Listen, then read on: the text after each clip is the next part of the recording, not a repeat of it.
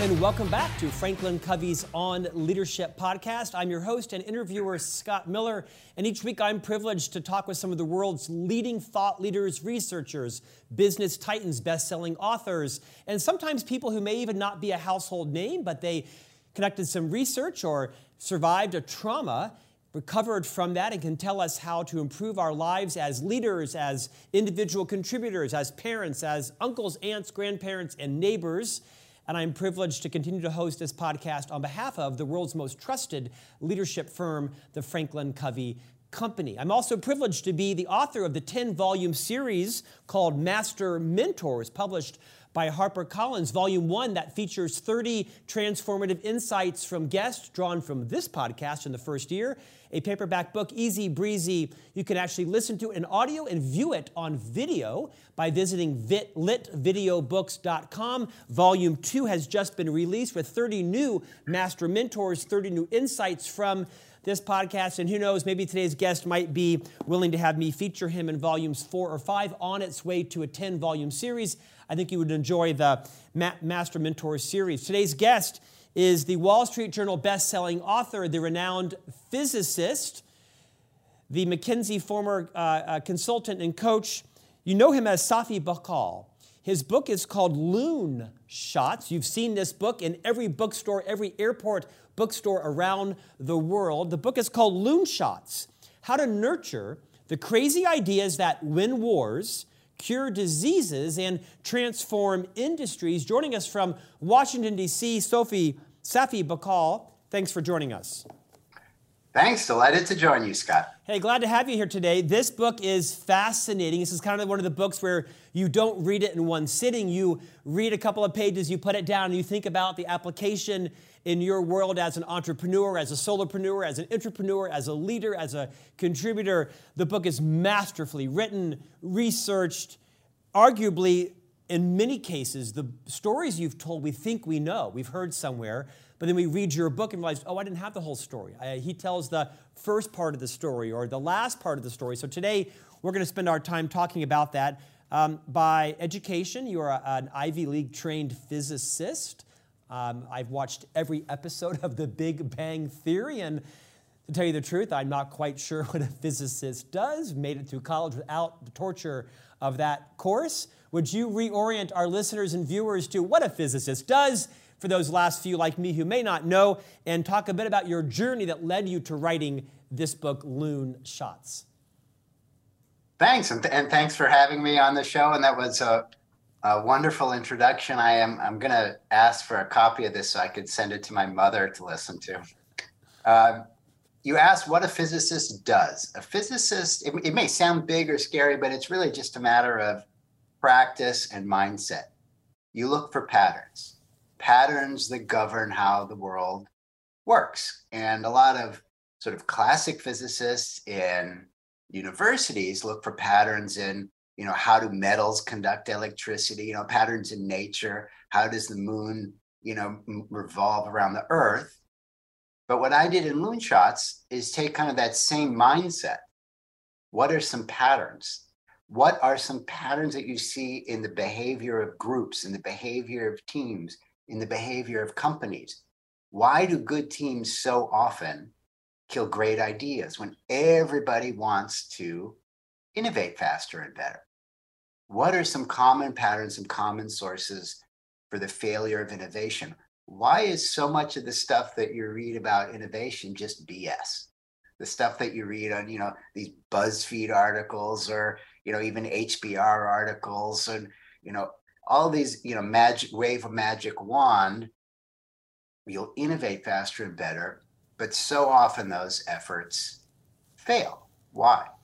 And that's what being a physicist, I think, gives gives you some interesting insight. Now, of course, I was a CEO of a public company. And so, um, you know, for the last 20, 25 years, I've been in the business world. But the early training as a physicist, I think, gave me an interesting perspective about trying to understand why there are so many good ideas that get trapped inside the basement of organizations. And I wrote Loonshots because um, years ago, my father got sick with a type of cancer, and I was running biotechnology company to develop new drugs for cancer. and I thought, oh, well, now I'm, you know, in this field. I can do something to help my father, pay him back for kind of the, the wonderful dad he'd been when I was growing up. Uh, but unfortunately, nothing I could do helped him. And he died almost six months after his diagnosis. And then over the years, as our company grew and we went public and we started doing large partnerships and spending a lot of time with many different companies, I just kept noticing so many promising ideas that were trapped inside the basement of these large organizations or even small or medium organizations. Even though everybody wanted to do something amazing for the world, to treat new patients and so forth. But they were trapped. Why? And that's what being a physicist, I think, helped. It it helped me look for those patterns and come up with some new ideas for how to help companies get those ideas out of the basement and into the world where we could hopefully improve the world, save lives, make people happier. And that's what my purpose was in writing Loonshots. Safi, as a level set, define in the simplest terms what a loon shot is for everyone. Sure. Well, everybody knows the word moonshot, the idea of a big goal, and it came from John F. Kennedy many years ago. Let's put a man on the moon by the end of the decade that's where everybody claps their hand and gets really excited about a big idea. But if you look back over the course of science, business, and history, the big ideas, the ones that really change the world or transform industries, they rarely begin with somebody, you know, applauding and saying, let's let's do this great thing. Usually the big ideas are the ones that are dismissed and neglected and written off as crazy.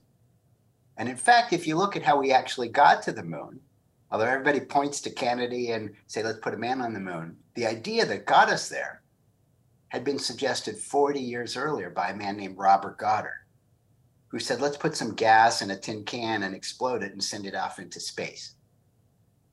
Everybody dismissed that idea, including the New York Times took an editorial. I said, this person doesn't understand basic physics.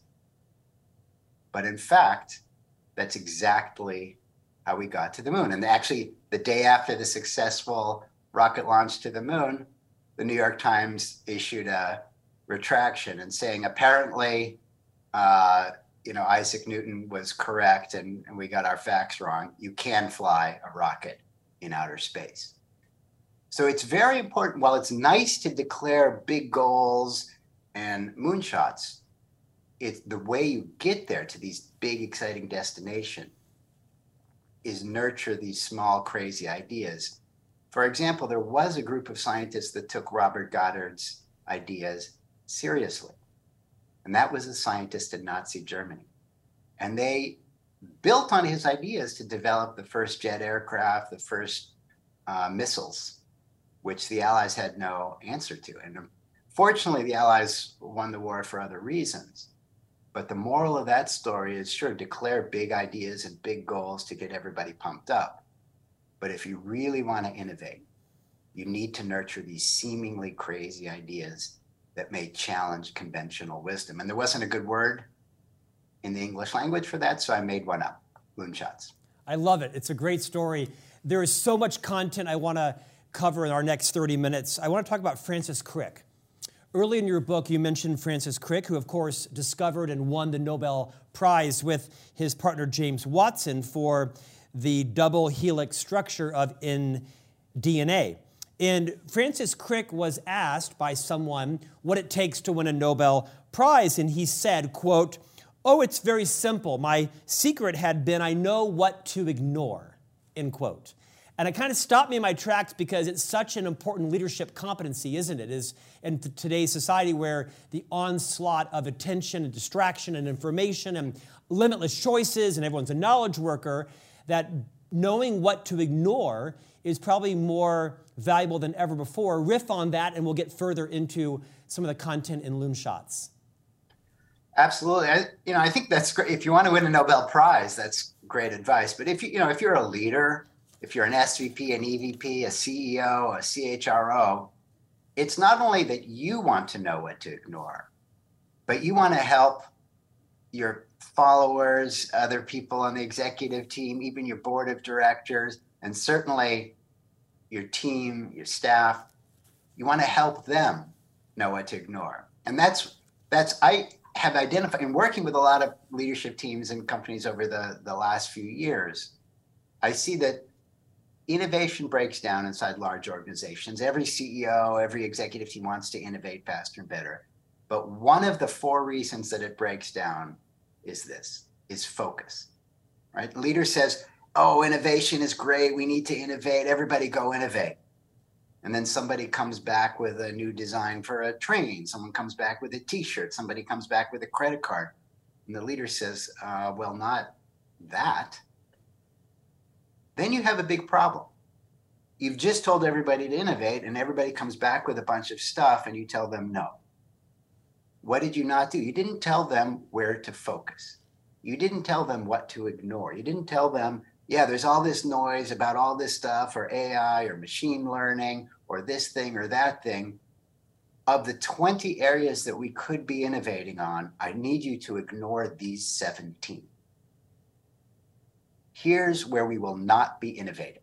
So that's sort of counterintuitive. If you really want innovation, tell people where not to innovate. Why? Because that liberates an enormous amount of energy around those remaining three areas. It's like if I told you, Scott, I'd like you to uh, write me two poems by tomorrow. What are you going to do? Oh my God, well, your poem, I don't know. But if I said write two haikus, five, seven, five syllables each line, it was like, oh, okay, I can do that. So knowing what to ignore, not only for yourself, that's where do you want to focus? What are the three things you want to put your energy to? That's good not only for your yourself in your professional life and in your personal life. What are the three things in your personal life you want to focus on? But a big job of the leader is to provide clarity, vision, and clarity. And clarity means here's the things I don't want you to spend time on. You can just safely ignore them. Does that make sense? Completely. In fact, uh, take it a step further. Arguably, the premise of your research and the whole book, Loonshots, is understanding this concept of why good teams with the best of intentions, with talented people, kill great ideas. I mean, you've done a lot of research on culture and you write a lot about how a lot of companies get culture wrong and they, they attribute culture for outcomes and they may be looking at the wrong things. When you're working with organizations and C suites and talking about innovation and research and the speed to market, basically, fundamentally, why do well intended teams kill great ideas? Sure. Well, the, it really does get to the kind of the, the big theme of what truly distinguishes great companies that I've seen now in working with so many companies in so many industries, from media to finance to actually, I do a lot of work with the military and intelligence communities, public sector, private sector. There's one thing that distinguishes the companies that eventually become Amazon or Microsoft or Google versus the ones that end up in the graveyard, you know, the the uh, you know the blockbusters or blackberries of the world. And that one thing is their ability to run experiments at pace and scale without dropping the ball on their core franchise. That's a, the reason that that's so challenging. The reason so many companies fail on that is that as they get bigger, as something succeeds, they focus on this kind of one skill axis, which is how do we grow our franchise? How do we continue to get better on our franchise? How do we manage our pipeline of customers so that we get you know, increase the revenue per customer, decrease the cost per customer, increase the number of referrals per customer. But they stop, they lose this ability to run experiments at pace and scale. And so what I work with them is why does that happen? Why do good teams kill great ideas? Why inside large organizations does this suffer? Now, there really isn't a, a, a simple magic wand. That's part of the reality is that you know you can't wave a magic wand and Monday morning the whole company is transformed.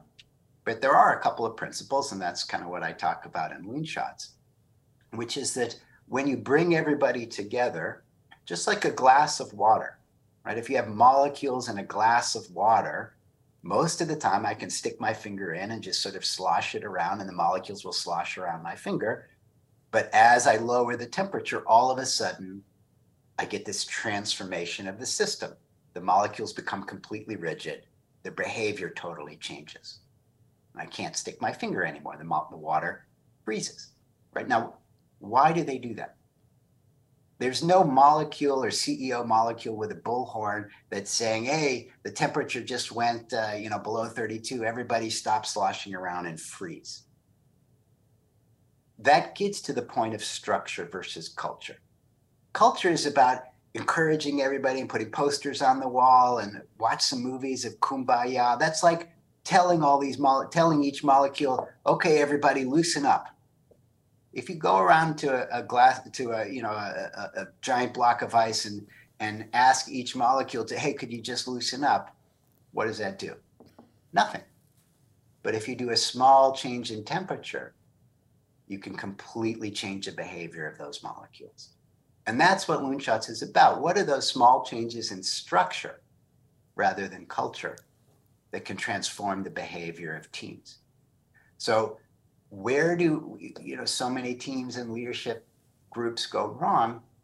I think about it in terms of kind of four things. Number one, framework. Number two, friction. Number three, focus. And number four, fear. Framework is when someone has a good idea, where does it go? I actually often when, when I meet with leadership teams, I do a bunch of interviews in advance, and I ask that question. Say, well, I you know I uh, I tell my boss, and then what happens? I don't know. Usually nothing. Um, when you don't have a framework, what you start to see is for new projects, for the you know the ability to run new experiments, what you get is a bunch of zombies you get a bunch of projects that are just around forever and nobody kills them. You get a bunch of sort of lost in the closets where at a staff meeting, an executive team meeting, somebody said an idea, everybody got excited, and then you forgot about it, got put in the back of a closet until you, you know, wake up one morning and read that your competitor has started this new business line and you're dead. Or you get these sort of premature scalings, like all of a sudden someone gets excited about an idea and they, you know, spend uh, you know, a, a, billion dollars to go buy uh, go buy a company. I won't mention any examples. Um, you know, let's say some your customer says, "Oh, I like batteries," and you go uh, buy a battery company for two billion dollars, uh, like uh, General Electric did one time, and then you find out that your customers didn't really need batteries from you. So, without a framework without making very clear to people, people will get very frustrated. They don't know where new ideas will go. What is the budgeting decision? Who makes those decisions? What's the stage gating? What do they what experiments do they need to run to prove the validity? And so people just give up and get frustrated. So number 1, you need a framework. Number 2 that kills new ideas inside companies is friction. As companies evolve, if you want to run an experiment really quickly in like one day and $100 to get some data, not you know, one year and a million dollars for a prototype and a launch, but really one day and a hundred dollars. You call up HR and they say, you say, I need to, you know, hire this sort of non-traditional person to, uh, to, to help me run my experiment. Maybe it's a week, maybe it's a couple weeks.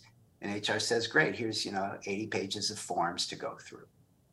Or you say, oh, you know, you go to vendor, you, you go to vendor management or purchasing or finance to cut a check, and you say, yeah, that'll that'll you know, come back in uh, next spring and we'll have that paperwork done for you. You can't run experiments at pace and scale. So friction is a second thing that kills the ability to experiment at pace and scale. And the really good companies have actually figured out some very clever techniques how to have two zone management, to have, you know, the rapid zone, the fast lane, and then the protected zone where you are managing a franchise with billions in sales. You really don't want to make decisions. You don't want to move super fast and take high risk. But when you're running little experiments, you want to move super fast. So you do two zone management. The third that we thing is focus, like we just talked about. If you tell everybody to go innovate, you get what I think of as spaghetti innovation. Just throw spaghetti on the wall and see what sticks.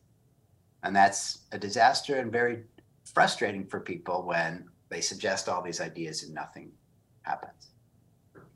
And the final one is fear. And this is something very important for CHROs, EVPs, SVPs to really think about and get right, which is if you are punishing people for failure, when they try something new, what are they going to do? Well, they're not going to try anything new. They're going to play it safe. And that's the thing to really keep in mind is that there are the two types of folks, two types of projects. You have your soldiers who are working on kind of on time, on budget, on spec, delivering your core franchise, and you don't want them to fail. It is true. If you have a sales guy knocking on a customer's door and he says, Here, sir, here's your toaster. And he said, Toaster, I ordered a television. Well, you're not going to have a business for very long. So you have this one group, this one set of projects where you don't want failure. When I work with the Army, I talk about making parachutes. You don't want someone experimenting with some new kind of parachute and say, yeah, just go up in the plan. I don't know. Maybe it'll work. I hope it will. No, you want it the exact same way every time and you want to reduce risk. When you're running new kinds of experiments, you want risk. You want failure because most things don't. Most important breakthroughs sound stupid at the beginning. They sound crazy. They're loon shots. They look really dumb. And so you want failure. So you need as a leader to wear two hats. To one group, you want to encourage quality and reproducibility and reducing risk. And to another group, you want to encourage experimentation, which means lots of failure. And if you're not mindful about this, you create fear. You create fear of failure. That's actually one of the big things that stops innovation in the military is because people just get rewarded for doing what their superior officer did. So they don't try anything new. Safi, so, pivot to yes. pivot from that and talk about the, the concept of artists and soldiers inside an organization and how important it is for leaders to quote you to love them equally. Absolutely. So you have these two things and these these you want your artists who are working on something new, the creators, they see the world in terms of beautiful baby, their project. They have this new idea and they see it like a, a beautiful baby. And I think of this as the beautiful baby problem. The art, whether they're working on a new, you know, design for a coffee machine or a new software code, they see this, their idea as this beautiful baby full of potential and the soldiers who are responsible for on time, on budget, on spec consistently see the same thing as a shriveled up raisin covered in vomit and poop. And that's the beautiful baby problem. The artists see the beautiful baby, the soldiers see vomit and poop. You want that tension. You need that tension. You want to lean into that tension. If you don't have that tension, you actually have a far bigger problem. If your artists aren't excited by their new ideas, well, what, what kind of projects are you working on? Just blah projects? If your soldiers aren't focused on reducing the risk, then you're just going to have a lot of disasters as you start to scale that program.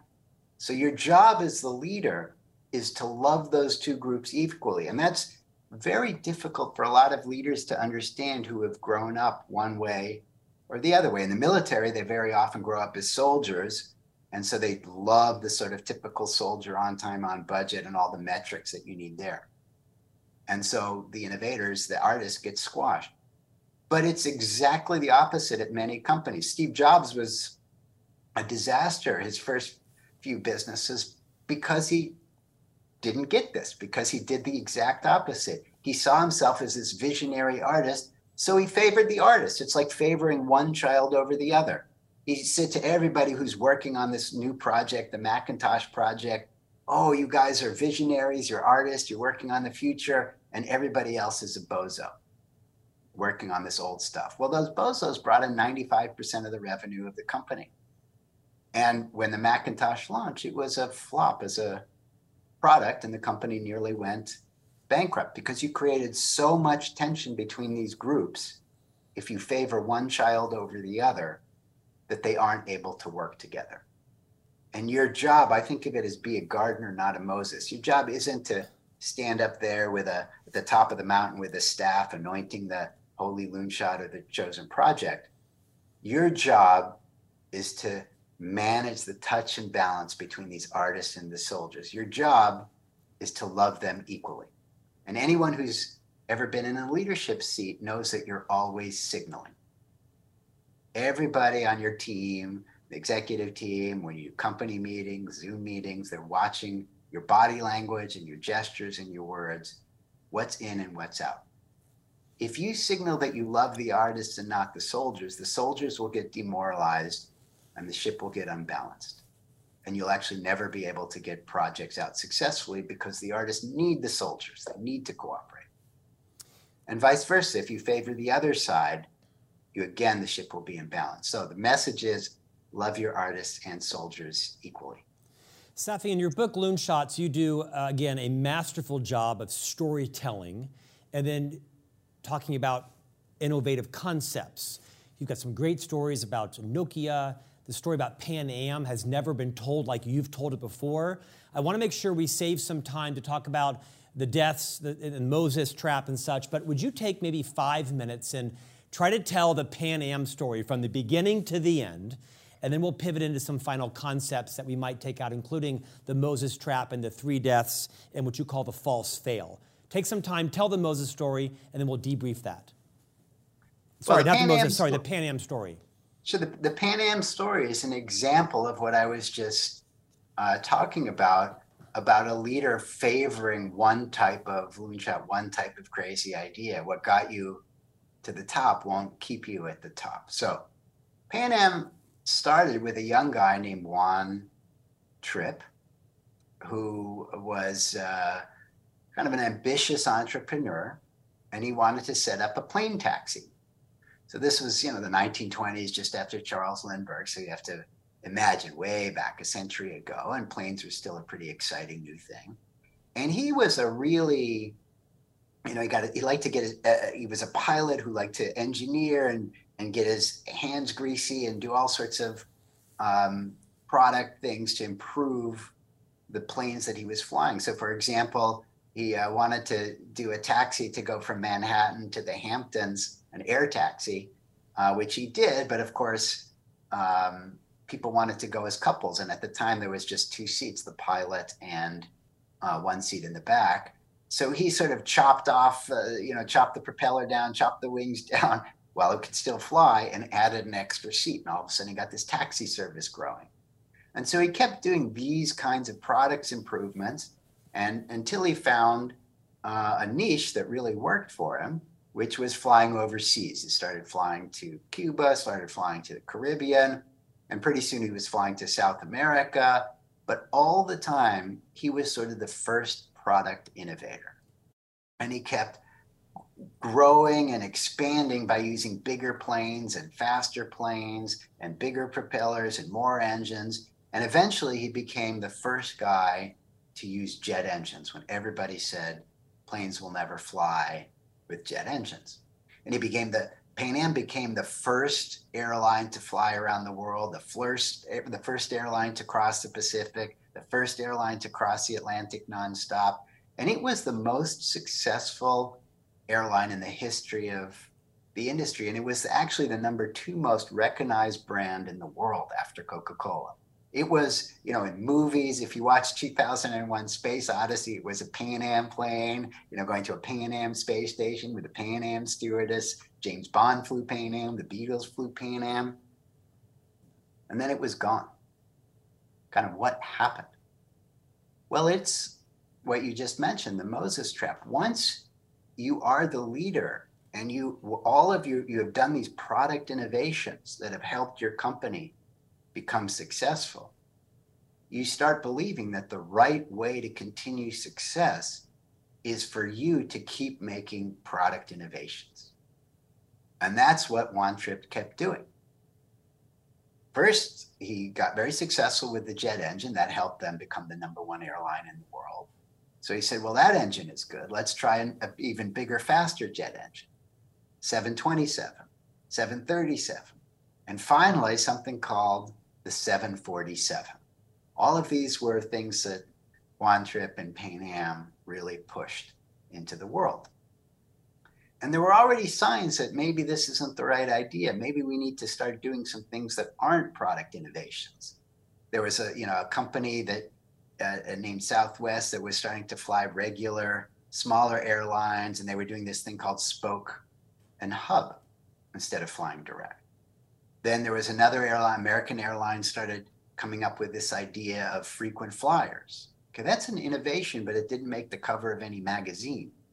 There were all these little innovations that started happening, whereas Pan Am got stuck in this Moses trap of a senior leader thinking the only way to succeed is through product innovations. And Steve Jobs was like that for his first 20, 30 years in business until he got to Apple the second time. But Juan Trippe was a, the predecessor of that example. And he just kept thinking, let's just make bigger planes, faster planes, because that's what got us here and that's what's going to win. And so he invested billions of dollars on the 747. And then what happened? Well, you had the energy shocks and you had deregulation. And all of a sudden, he was flying billions of dollars of 747 planes with no passengers. And Pan Am eventually went bankrupt.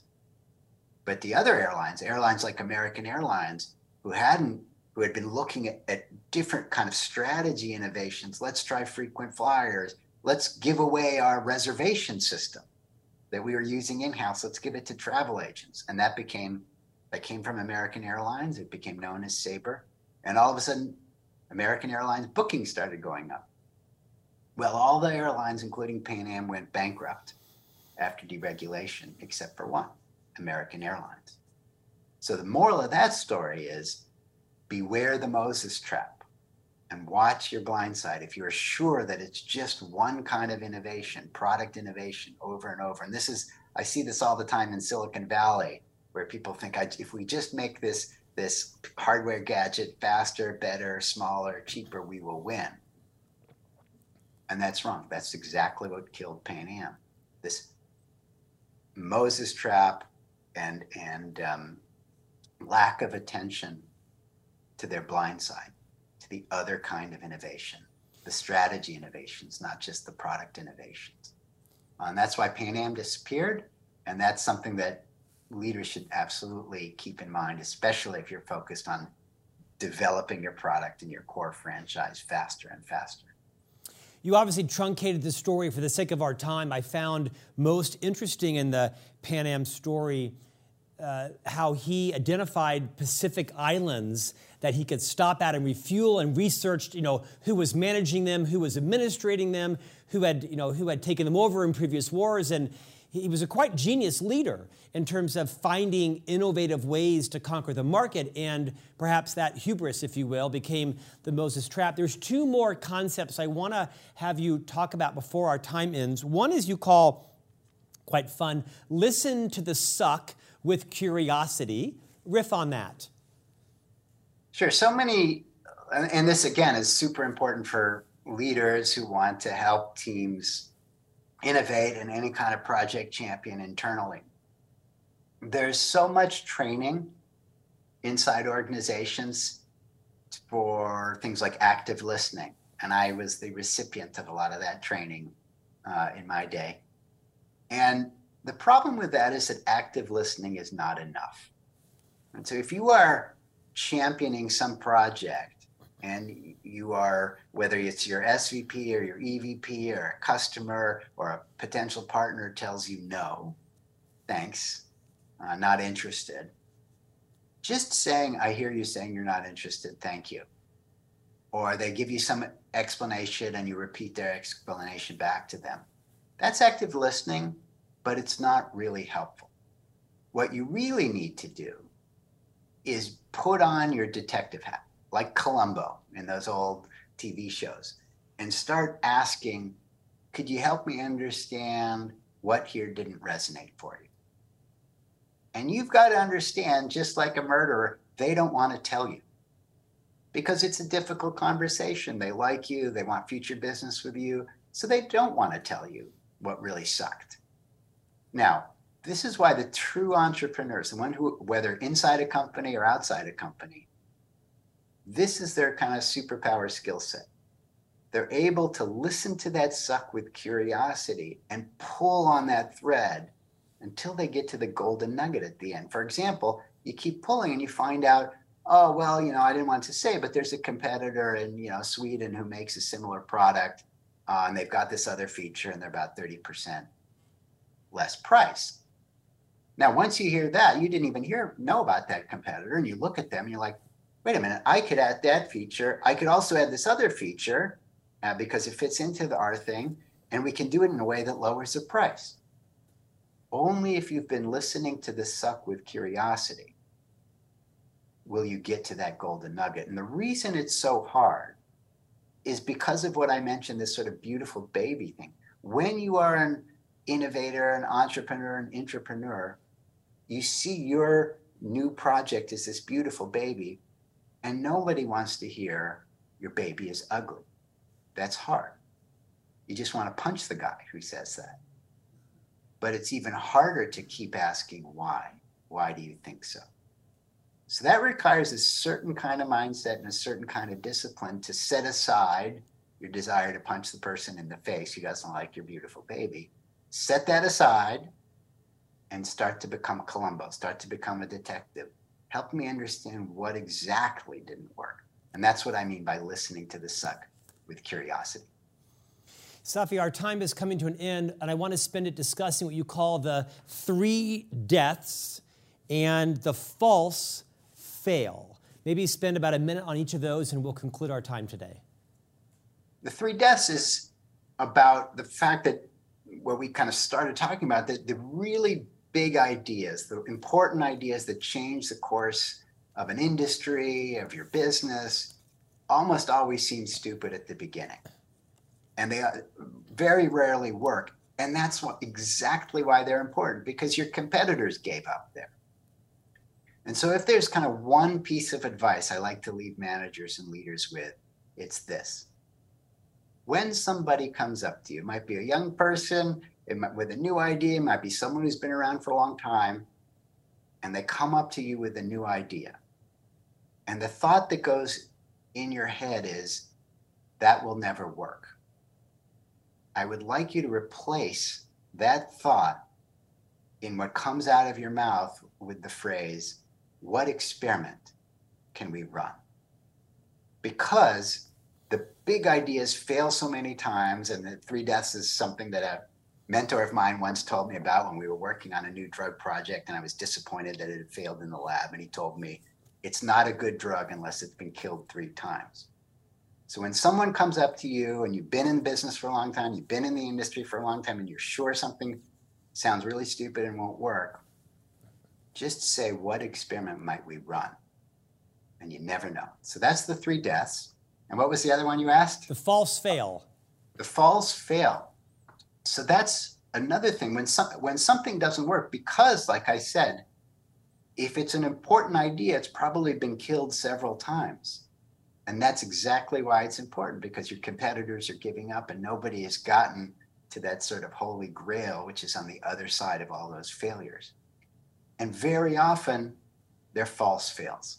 So one, one example is when uh, Mark Zuckerberg in 2004 shopped his idea for a new social network called the Facebook.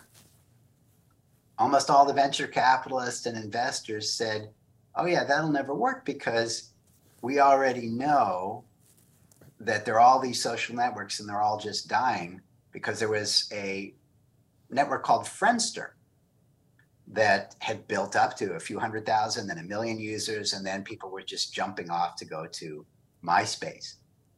And so they said, you see, all these social networks are like fads. They last for six months. They're like jeans, and people switch. And so they all passed. That was an example of a false fail. By a false fail, I mean it's a flaw not in the idea, but in the test, in the experiment. What happened was one guy went back and saying, well, why is Friendster failing? And he went back and he got the data from how long people were staying on the website. And he found that it was amazing. People were on that website for two hours, three hours, four hours at a time, which was unheard of at the time. But they had a lousy website, it kept crashing. So the fact that people were leaving Friendster wasn't because the idea of social networks were bad. It was because they had a lousy website. They couldn't get the scaling systems in the back to work when they got up to a few hundred thousand users. So that guy whose name was Peter Thiel wrote Mark Zuckerberg a check for $500,000 and he cashed that check eight years later for a billion dollars. So that's how understanding what is a false fail. Is this really a flaw in the idea or is it a flaw in the experiment? Matters. I can make you a billion dollars.